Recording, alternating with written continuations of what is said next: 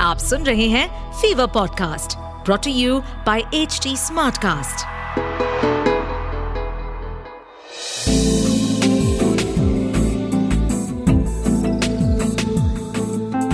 एक अधूरी कहानी। एक अधूरी कहानी कहानी वाला देव के साथ। बादल लगातार गरज रहे थे। रह रह के बिजली गिर रही थी। बरसात कभी भी शुरू हो सकती थी और वो भी बहुत जोरों की। सुना है, इस इलाके में बारिश शुरू हो तो दो तीन दिन तक लगातार होती रहती है। नीरज की साँसें फूल रही थी, हाफ़ रहा था वो, भाग रहा था, लेकिन उसके कदम रुकने का नाम नहीं ले रहे थे। वो खुद रुकना चाहता था, लेकिन रुकना उसके बस में नहीं था। अब तो आलम यह था कि उसकी आँखें भी बंद थी, लेकिन उसका दौड़ना बदस्तूर जारी था। न कहीं भिड़ा न लड़ा। और अचानक जब उसके पाँव थमे तो नीरज ने आँखें खोल के सामने देखा और पाया एक आलिशान महल के सामने खड़ा था वो। गजब का महल था, जैसे किसी जादू की किताब में से निकला हो। महल की छत की रेलिंग पे बने हुए बड़े बड़े पंखों वाले फरिश्तों के पुतले थे, जो ज़मीन से करीब 40 से 50 फुट की ऊंचाई पे कम से कम ज़रूर थे। और अभी काले बादलों की वजह से लगभग पूरा ही अंधेरा था, लेकिन फिर भी ये पुतले नीचे से साफ़ दिख रहे थे। देखते ही समझ आ रहा था कि महल की आज भी अच्छी देखरेख करने वाले लोग हैं। ज़रूर यहाँ पे कोई हेरिटेज होटल टाइप का बनाया गया है विदेशियों के लिए, वरना ऐसे जंगल बियाबान में महल कहाँ से आया? यहाँ का ज़िक्र तो किसी हिस्ट्री की किताब में भी कभी नहीं पढ़ा। अंदर जाके देखता हूँ। यही सोच के नीरज ने कदम आगे बढ़ाया तो उस महल के गेट की चौखट लांग के कुछ दस कदम आगे बढ़ने पे नीरज के पीछे महल का दरवाज़ा अपने आप बंद हो गया। अब तो नीरज को पूरा यकीन हो गया था कि यह जगह कोई होटल ही है और इतनी बड़ी प्रॉपर्टी की निगरानी के लिए विदेशी टेक्नोलॉजी वाले रिमोट से चलने वाले गेट लगवाए गए होंगे।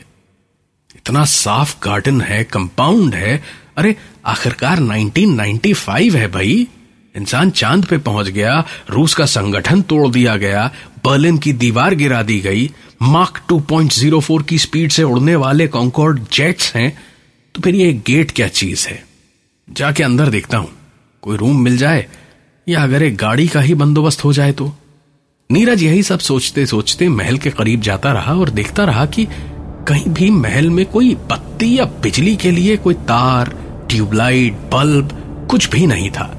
लेकिन फिर भी सब कुछ साफ़ साफ़ दिख रहा था, जैसे वो महल अपने आप में खुद ही रोशनी पैदा कर रहा हो।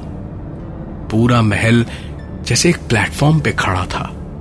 धरती से कुछ 12 से 14 फुट ऊपर, चौखट पे पहुँचने के लिए कुछ तीस पैंतीस सीढ़ियाँ थी, जो कि पूरे महल के चारों ओर थीं। और उन्हीं सीढ़ियों पे चढ़ने के बाद कुछ बीस फुट और चलने के बाद महल का दरवाज़ा था। नीरज सीढ़ियों तक पहुँचा और महल के दरवाजे की ओर ऊपर देखते देखते जैसे ही उसने पहली सीढ़ी पे कदम रखा, एक अजीब सी आवाज़ हुई और नीरज को ऐसा लगा जैसे उसके पाँव रखते ही नीरज के वज़न से पूरा महल उसी पे पलट के गिर पड़ेगा। नीरज तो लड़खड़ा के गिर पड़ा, लेकिन धरती पे पड़े पड़े उसने देखा पूरे का पूरा महल सचमुच ऐसे हिल रहा था जैसे वो ईंट पत्थर का नहीं, बल्कि चिड़िया के पंखों से बना था। नीरज को अपनी आँखों पे विश्वास नहीं हो रहा था, क्योंकि उसे अपनी आँखों से दिख रहा था, सामने वो महल, ज़मीन से ठीक छह इंच ऊपर, हवा में तैर रहा था। नीरज की आँखें और चौड़ी तब हुई, जब उसकी नज़र थोड़ी और उठी, और उसने महल की दीवारों को देखा। महल की दीवारें चिकने पत्थरों की नहीं बनी थी। दीवारों पे घनी घनी गुच्छों में लाखों करोड़ों लकीरें बनी हुई थीं, रेखाएँ बनी हुई थीं और सीधी सीधी नहीं ऐसी थी जैसे बेलें हों लताएँ हों कहीं गुच्छों में थी तो कहीं एक आध अकेली सी थी। लेकिन कोई हिस्सा दीवार का ऐसा नहीं था जहाँ वो लकीरें ना हों। नीरज एक अद्भुत ही दुनिया में पहुँच चुका था अभी। वो तो बस यही सोच रहा था कि कैसे ये सब बनाया होगा होटल वालों ने। और उसके बारे में पेपर या टीवी में कुछ दिखाते बताते क्यों नहीं? ये तो ज़बरदस्त जगह है। नीरज अपनी मंत्रमुग्ध सोच के साथ एक एक करके महल की सीढ़ियाँ चढ़ता गया और उसके हर एक पड़ते कदम के साथ साथ महल पानी में किसी नाव की तरह डोलता रहा। नीरज को भी यह समझ नहीं आ रहा था कि वो खुश हो, डरे या चिल्ला के भागे। लेकिन चिल्लाने का तो कोई फ़ायदा था ही नहीं। यहाँ कोसों दूर तक कोई दिखा ही नहीं था उसे। ओ इस होटल के चक्कर में नीरज को तो याद ही नहीं रहा कि वो यहाँ पूरे जंगल को पार करके दौड़ते दौड़ते पहुँचा था।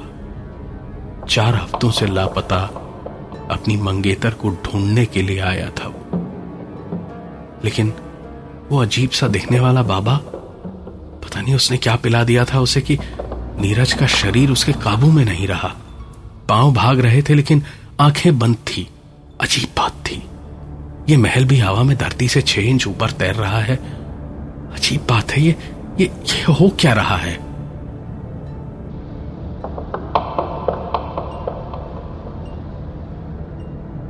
आवाज़ होते ही नीरज ने साफ़ साफ़ देखा।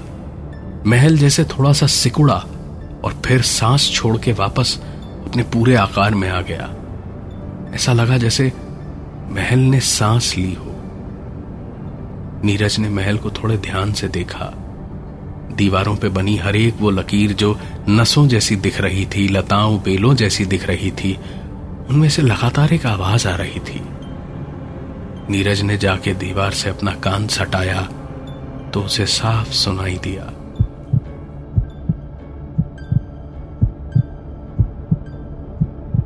वो लकीरें जैसे सचमुच उस महल की नसें थीं, और उनमें लहू दौड़ रहा था।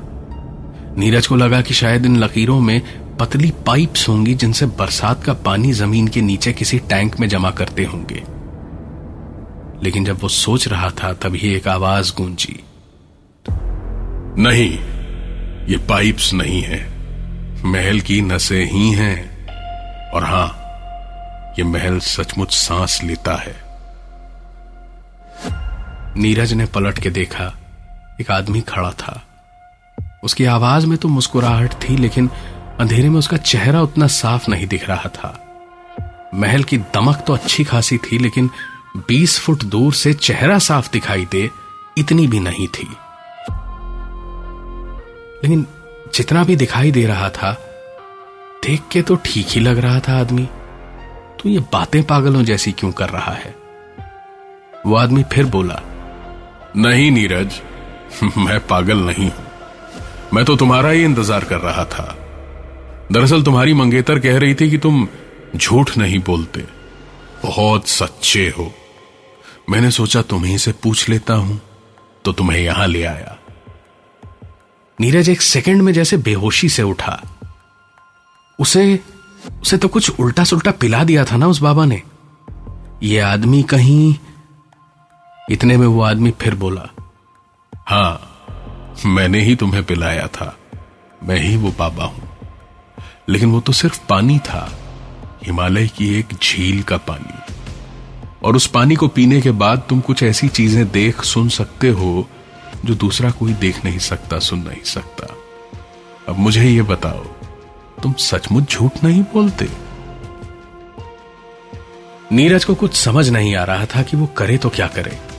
क्योंकि नीरज ने कहा तो एक भी शब्द नहीं था, लेकिन उसके सोचने भर से यह आदमी उसके हर सवाल का जवाब देता जा रहा था।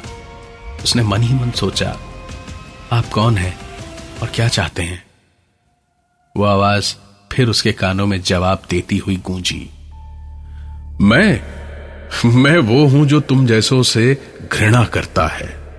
मैं वो हूँ जो कभी तुम जैसों को क्षमा नहीं कर सकता। और मैं ही वो हूँ जो तुम जैसों का कच्चा चिट्ठा अपनी जेब में रखता है।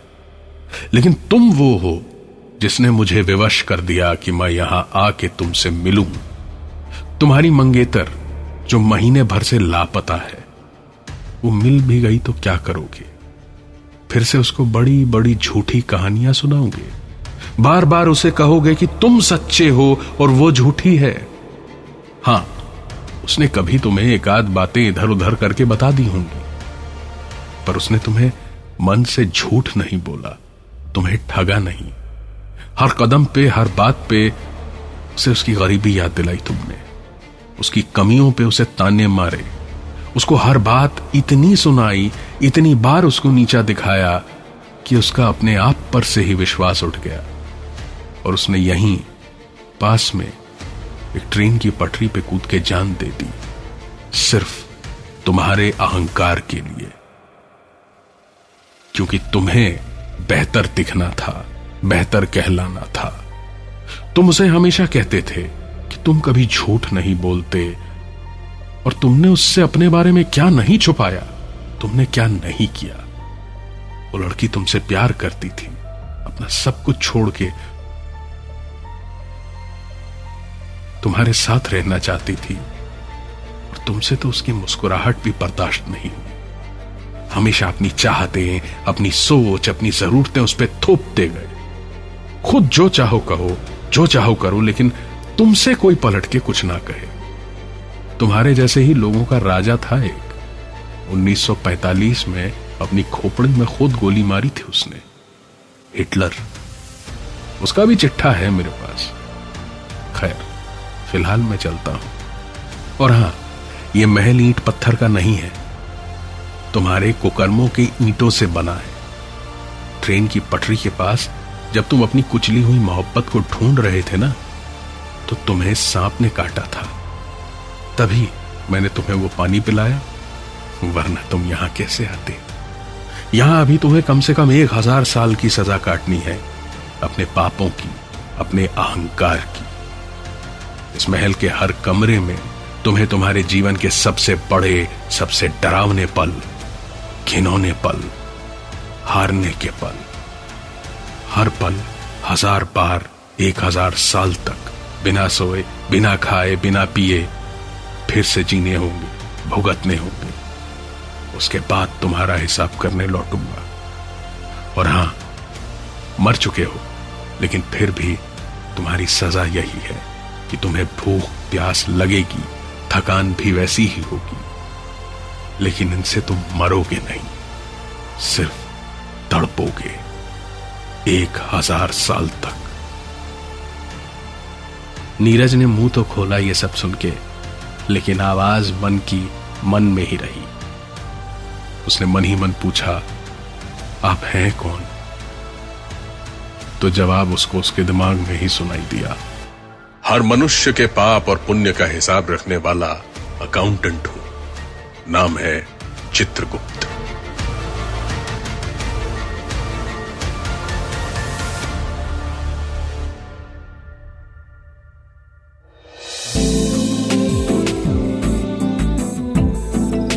आप सुन रहे थे एक